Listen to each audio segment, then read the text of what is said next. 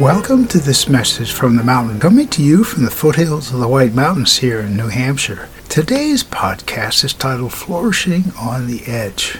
It's a wonderful visual bouquet of brown-eyed Susans that are growing right on the edge of the ledge. And it isn't necessarily the ledge that we think of falling off. It's the top of the mountain is basically all granite.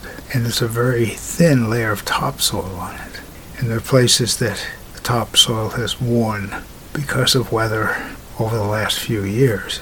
And this wonderful little patch of brown-eyed Susans is right at the edge. It could be precarious, or perhaps it's also reclaiming the territory, and maybe there will be more topsoil that will build up and spread back over the ledge where it was worn thin.